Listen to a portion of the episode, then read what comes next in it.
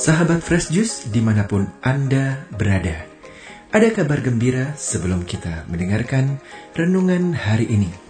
Setelah empat tahun kita tidak mengadakan Ultah Fresh Juice, kami akan mengadakan kembali ulang tahun Fresh Juice ke-10 di hari Jumat 25 November di Hotel Swiss Bell Rainforest Kuta Bali bersama beberapa imam dan awam pengisi Fresh Juice. Door prize utama untuk Fresh Juice Live ini adalah satu buah handphone dan tiket gratis dari Holy Global Tour, siarah ke Holy Land bersama Fresh Juice di tahun 2023. Kemudian acara bersama dilanjutkan dengan siarah Fresh Juice di Bali pada tanggal 26 November 2022. Adapun door prize utama untuk peserta siarah 26 November ini adalah siarah gratis oleh Renata Travel bersama Fresh Juice ke Turki tahun 2023. Pendaftaran bisa menghubungi WA 0813 5390 4939 bagi Bapak Ibu yang tergerak untuk berbagi dan memberikan persembahan kasih untuk pelaksanaan acara Fresh Juice Live ini bisa memberikan donasi dengan klik bit.ly garis miring donasi FJ. Akhirnya, mari kita mendengarkan renungan hari ini, Rabu 19 Oktober 2022 bersama Bapak Reynold Vincent dari Yogyakarta. Selamat mendengarkan.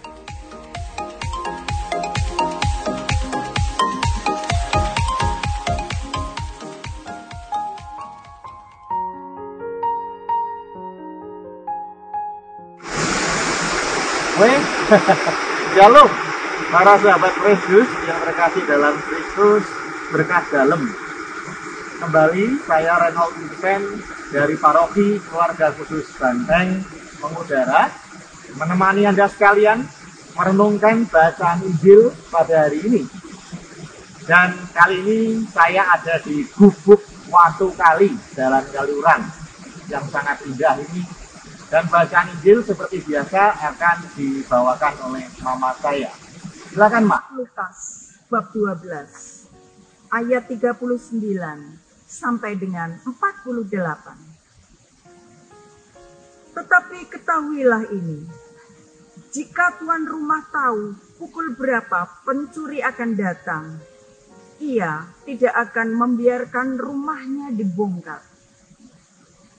Hendaklah kamu juga siap sedia, karena anak manusia datang pada saat yang tidak kamu sangkakan.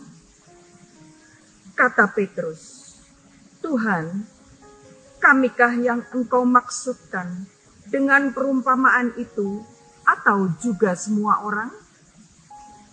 Jawab Tuhan, jadi siapakah pengurus rumah yang setia dan bijaksana yang akan diangkat oleh tuannya menjadi kepala atas semua hambanya untuk memberikan makanan kepada mereka pada waktunya. Berbahagialah hamba yang didapati tuannya melakukan tugasnya itu, tetapi tuannya itu datang. Aku berkata kepadamu, sesungguhnya tuannya itu akan mengangkat dia menjadi pengawas segala miliknya.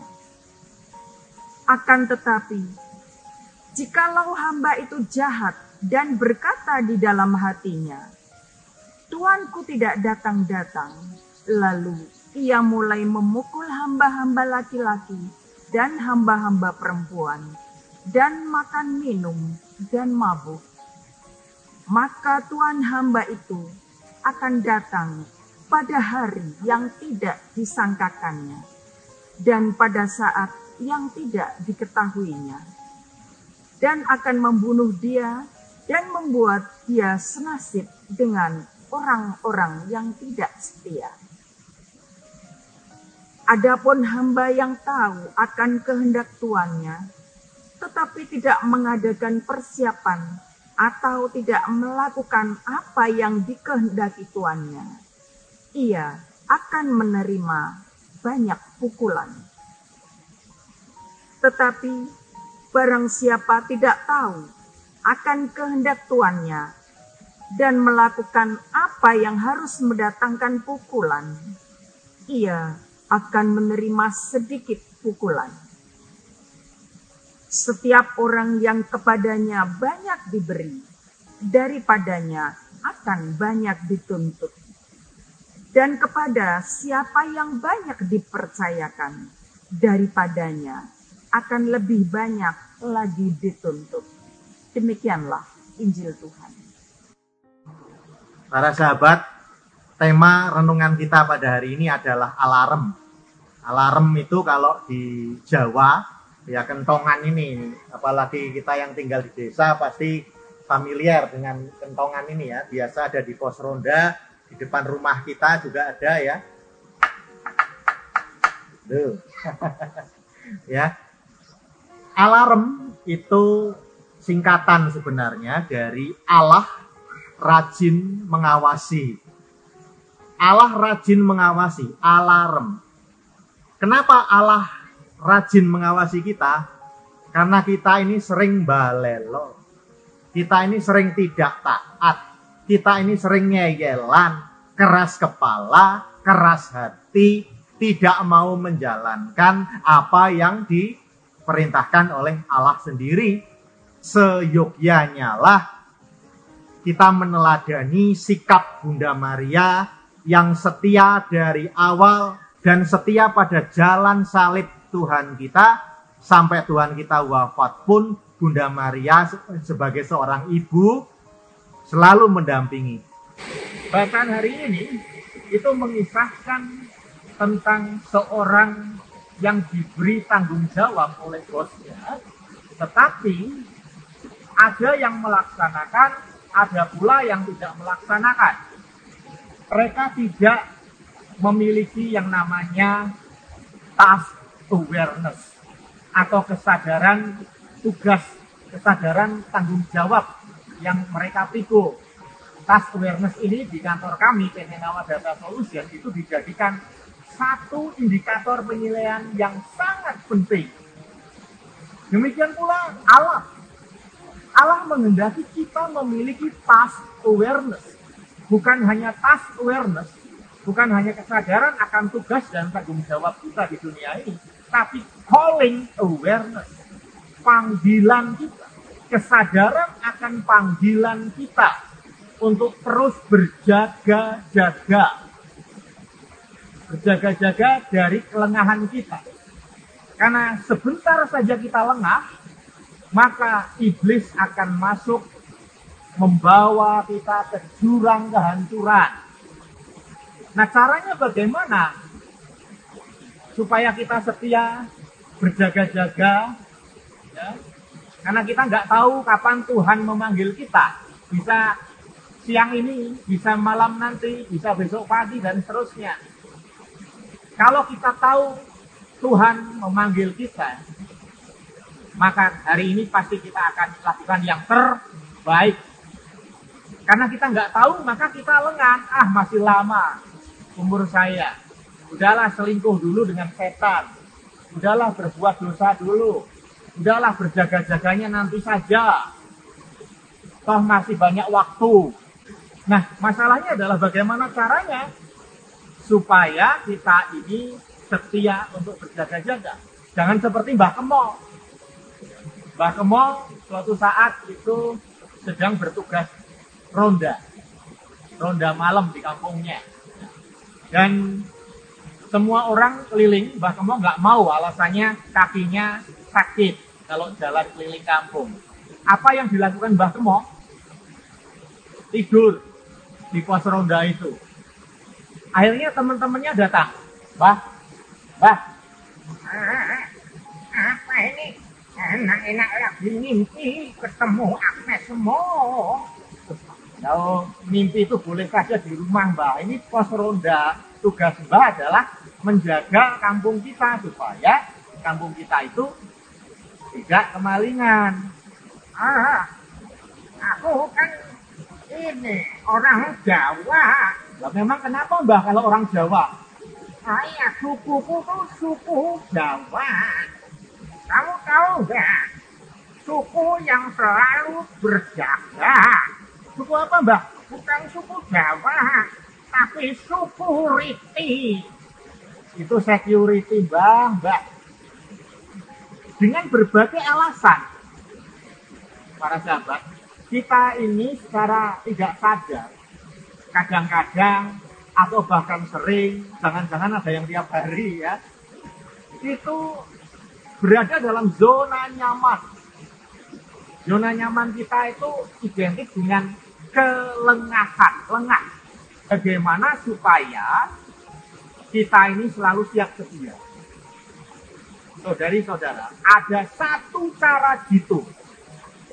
Ini suatu materi kelas 10 SMA. Saya paling senang materi ini ketika saya menjadi masih menjadi guru agama Katolik di SMA Taruna Bangsa Sentul Bogor.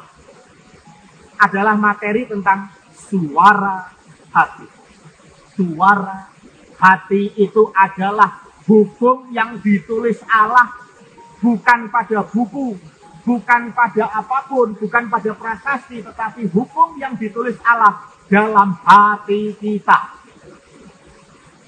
Allah sudah menyematkan hukum itu dalam hati kita sebagai indeks, sebagai petunjuk mana yang baik, mana yang tidak baik. Tetapi sering kita ini menenggelamkan suara hati kita dengan berbagai macam alasan. Dan saudari-saudara, kita ini seperti seorang pengawas tadi, sebenarnya tahu apa yang harus dilakukan tetapi tidak melakukannya. Kita mengesampingkan suara Tuhan, kita mengesampingkan hukum yang sudah ditulis Tuhan dalam hati kita. Mari kita lihat peragaan yang berikut ini. Sahabat, kita akan coba tenggelamkan daun ini. Daun ini sangat ringan. Ya, daun ini sangat ringan dan dia apa yang kita lakukan kalau dia kita tenggelam. Woi, muncul lagi. Kita tenggelamkan lagi ya. Wih, muncul lagi. Ya. Lagi, sekali lagi kita tenggelamkan. Muncul lagi, muncul lagi, dan terus.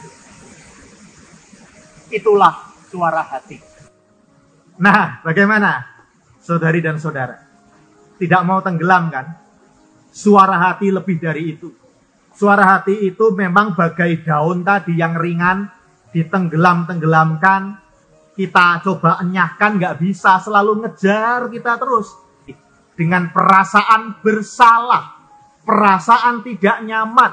Itu salah satu fungsi suara hati untuk mengejar-ngejar kita kalau kita berbuat dosa. Bahkan seorang perampok sekalipun, seorang pembunuh sekalipun, pasti tidak bisa tidur. Kenapa? Suara hatinya ini selalu bekerja, tidak bisa dihancurkan yang namanya suara hati itu. Tidak nyaman bukan hidup seperti itu. Tidak ada damai sejahtera bukan kalau hidup tidak berdasarkan suara hati. Maka saudari dan saudara, mari mulai detik ini jangan dikit-dikit kita salahkan iblis dikit-dikit kita salahkan iblis. Memang iblis yang bersalah. Iblis bersalah karena sudah menjerumuskan kita ke jurang kehancuran dengan dosa kita. Tetapi tunggu dulu, wait. Siapakah yang mengizinkan iblis untuk masuk ke dalam diri kita? Siapa? Ya, kita. Iblis itu tidak punya kuasa apa pun kalau kita tidak memberikan kuasa itu kepadanya. Mari Mulai detik ini saudara dan saya kita sama-sama lebih mendengarkan, lebih mau dan mampu mendengarkan dan menjalankan suara hati yang merupakan alarm dari Tuhan di dalam diri kita masing-masing. Dalam nama Bapa dan Putra dan Roh Kudus. Amin. Berkah dalam. Sahabat Fresh Juice, kita baru saja mendengarkan Fresh Juice Rabu 19 Oktober 2022. Terima kasih kepada Bapak Renold Vincent untuk renungannya pada hari ini. Sampai berjumpa kembali dalam Fresh Juice edisi selanjutnya. Jangan lupa mendaftar acara Fresh Juice Live ke-10. Tetap semangat. Salam Fresh Juice. Ciao.